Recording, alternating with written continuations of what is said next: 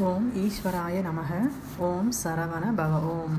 ஓம் அகத்தியரையா போற்றி போற்றி. குருவடி சரணம் திருவடி சரணம். ஓம் ஸ்ரீ ரேணுகாதேவி அன்னையே போற்றி போற்றி. அன்பு ஆத்மாக்களுக்கு பணிவான வணக்கங்கள். கலியுக கவியம் ஆத்மாவின் சுயசரிதம் அத்தியாயம் எழுபத்தி மூன்றில் அணுக்களின் சரணாகதி. இதுவரை நாம் வந்துட்டு அணுக்களை பற்றி பல்வேறு தகவல்கள் பார்த்து வருகிறோம்.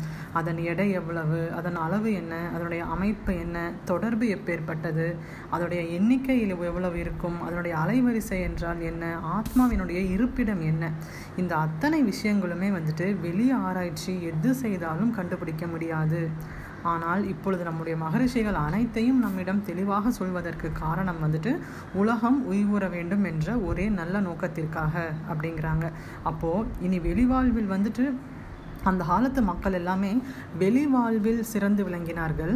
அதனால் அவர்களுடைய உள்ளே இருக்கக்கூடிய அதாவது சிரசில் உள்ளே இருக்கக்கூடிய அணுக்களும் சிறப்பாக செயல்பட்டு அனைத்து ஆற்றல்களையும் பிரித்தெடுத்தது.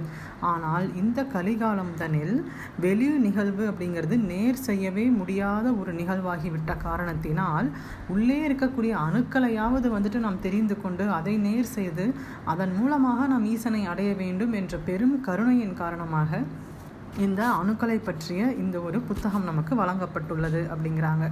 அப்போது நம்ம வந்துட்டு இது வரைக்கும் பார்த்துட்டு இருந்த சில விஷயங்களில் வந்துட்டு சாத்வீக உணவு அப்புறமா புண்ணிய செயல்கள் அன்பு மூலமாக எளிதாக அணுக்கள் பிரிப்படும் அப்படின்னு சொல்லி பார்த்துட்டு வந்தோம். இந்த அத்தியாயமில் இன்னொரு தகவல் சொல்லப்பட்டுள்ளது என்னவென்றால் நம்முடைய சரணாகதி அதாவது முழுமையாக இறைவனை சரணடைதல் அந்த மாதிரி ஒரு விஷயம் செய்தால் அனைத்து அணுக்களும் இலக ஆரம்பிக்கும். அப்போ அணுக்கள் வந்துட்டு வெளிவட்ட அணுக்கள் அனைத்தும் இலக இலக இலக உள்ளே இருந்த ஆற்றல்கள் மிக எளிதாக பிரிபட்டு வரும் அப்படிங்கிறாங்க. இப்போ நம் வெளிவாழ்க்கை உள்வாழ்க்கை உள் வாழ்க்கை இரண்டுமே எடுத்துக்கிட்டோம் அப்படின்னா உள்வாழ்வில் வந்துட்டு அனைத்து அணுக்களினுடைய நோக்கமுமே வந்துட்டு மைய அணுவை சென்று சர சரணடைவது மட்டுமே. எப்படி வந்துட்டு வெளியே வந்துட்டு மனிதனுக்கு ஈசனை சென்று அடைவது அதுதான் முக்கிய நோக்கமாக இருக்கிறதோ அதே போன்றே சிரசிற்கு உள்ளே வந்துட்டு ஒவ்வொரு அணுவிற்கும் உடைய முக்கிய நோக்கம் என்பது மைய அணுவை சென்று அடைவது. அப்போ மைய அணுவை சென்று அடைய வேண்டும் என்றால் நிச்சயமாக ஆற்றல்கள் பிரிப்பட வேண்டும். அந்த ஆற்றல்களை எப்படி பிரித்தெடுப்பது என்பது குறித்தே நாம் இதுநாள் வரை பார்த்து கொண்டு வந்தோம். இதில் இன்னொரு விஷயம் முக்கியமான ஒரு விஷயம் சொல்லப்பட்டுள்ளது. சரணாகதி அப்படின்ற ஒரு விஷயம். சரணாகதி அப்படின்னு சொல்லிட்டு நம்மை முழுமையாக இறைவனுக்கு ஒப்படைத்து எந்த செயல் செய்தாலும் இறைவனை முன்னிறுத்தி இறைவன் ஆசிர்வாதத்தை பெற்று செயல்கள் நல்லபடியாக முடிந்த பின்பு அதையும் இறைவனுக்கே சமர்ப்பித்து அனைத்தும் இறைவனால் நடந்தது என்ற இந்த முழு அந்த ஒரு ஃபார்முக்குள்ளே நம்ம வந்துட்டோம் அப்படின்னா அதற்கு பெயர் தான் சரணாகதி. அது போன்ற சரணாகதி நிலையில் இறைவனை உருகி உருகி நிற்கும் பொழுது உள்ளே இருக்கக்கூடிய அத்தனை அணுக்களும் இலக ஆரம்பிக்கும் அப்படிங்கிறாங்க. அப்போ அணுக்கள் வந்துட்டு இலகி இலகி இலகி இருந்தாலே வந்துட்டு உள்ளே இருக்கக்கூடிய அனைத்து ஆற்றல்களும் பிரிந்து வெளிப்படும் அப்படின்னு சொல்லி சொல்கிறாங்க இப்போது நாம் வாழ்வில் சில விஷயங்கள் வந்து கடவுளிடம் வேண்டுகிறோம்.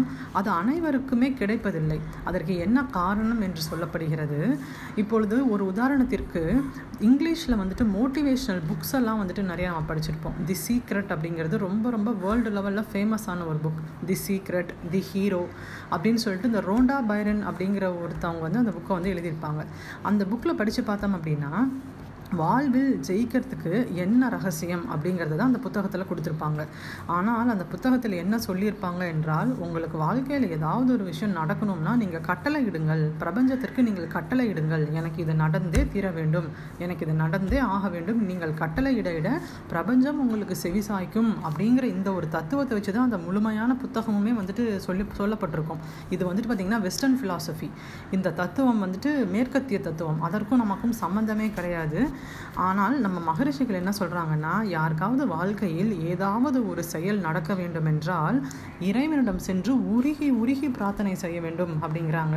அதாவது எப்படியாவது எனக்கு இது நடக்க வேண்டும். தயவு கூர்ந்து எனக்கு அருள் புரியுங்கள்னு சொல்லிட்டு உருகி உருகி பிரார்த்தனை செய்யும் பொழுது அங்கே இருக்கக்கூடிய அணுக்கள் இலக ஆரம்பிக்கும். நாம் உருகி உருகினோம் என்றால் உள்ளே இருக்க அணுக்களும் உருகும். அப்போ அணுக்களும் இலக ஆரம்பிக்கும். அணுக்கள் இலக இலக உள்ளே இருந்த ஆற்றல்கள் மிக மிக எளிதாக பிரிப்பட்டு வரும். அப்போ நம்ம நினச்ச செயல் நமக்கு நடந்துடும் ஆனால் இந்த வெஸ்டர்ன் ஃபிலாசபின்னு சொல்லக்கூடிய இந்த தத்துவங்கள் மூலமாக நாம் வந்துட்டு ஆணவத்துடன் கடவுளிடம் வேண்டினால் இருக்க இருக்க அணுக்கள் வந்துட்டு திரைகள் தான் அதிகமாகுமே தவிர கண்டிப்பாக அந்த அணுக்கள் இலகவே இலகாது.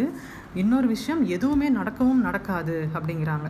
அப்படியே எண்ண அழுத்தம் கொடுத்து கொடுத்து கொடுத்து உள்ளே இருந்து அணு வெளிப்பட்டு அந்த ஆற்றல் வெளிப்பட்டு வந்தாலுமே கூட வெளியே வந்து திரும்பி உள்ளே சென்று விடும் அப்படிங்கிறாங்க. ஏனென்றால் வெளியே இருக்கக்கூடிய குருதி அனைத்தும் தடிமனாக உள்ளது. அப்போ குருதியே வந்துட்டு வெளியில் வந்துட்டு தடிமனாக உள்ளபோது அந்த ஆற்றல்களால் அதை தாண்டி வெளியே வர முடியாது. இதனாலேயே பல பேருக்கு சில விஷயங்கள் நடக்கும் மாதிரி வரும். ஆனால் கடைசி நேரத்தில் அது நடக்காமல் போய்விடும் அப்படிங்கிறாங்க. அப்போ அதற்கு எல்லாத்துக்குமே நம்மளுடைய ப்ரேயர்ஸ் தான் காரணம் அப்படிங்கிறாங்க. அப்போ இனிமே வாழ்க்கையில் நமக்கு ஏதாவது வந்துட்டு நடக்க வேண்டும் ஏதாவது செயல்கள் நடக்க வேண்டும் என்றால் வெளிவாழ்விலோ அல்லது நம்மளுடைய உள்வாழ்விலோ இறைவனை உருகி உருகி உருகி கேட்கும் பொழுதும் பிரார்த்தனை செய்யும் பொழுதும் கண்களில் கண்ணீர் மல்க ஒரு பிரார்த்தனையை மேற்கொள்ளும் பொழுதும் உள்ளே இருக்கக்கூடிய அணுக்களும் இலக ஆரம்பிக்கிறது.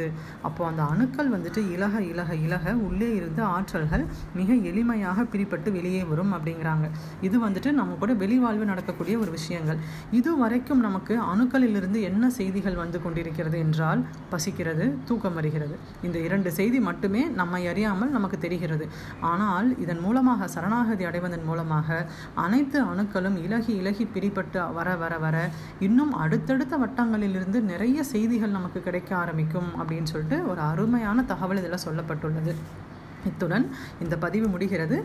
புத்தகத்தை முழுமையாக படித்து முழு ஞானம் பெறுவோம். இப்பதிவில் உள்ள நிறைகள் அனைத்தும் குரு அன்னையை சாரும். குறைகள் அனைத்தும் என்னையே சாரும். ஏதேனும் குறை இருப்பின் மன்னித்தருளுங்கள். நன்றி.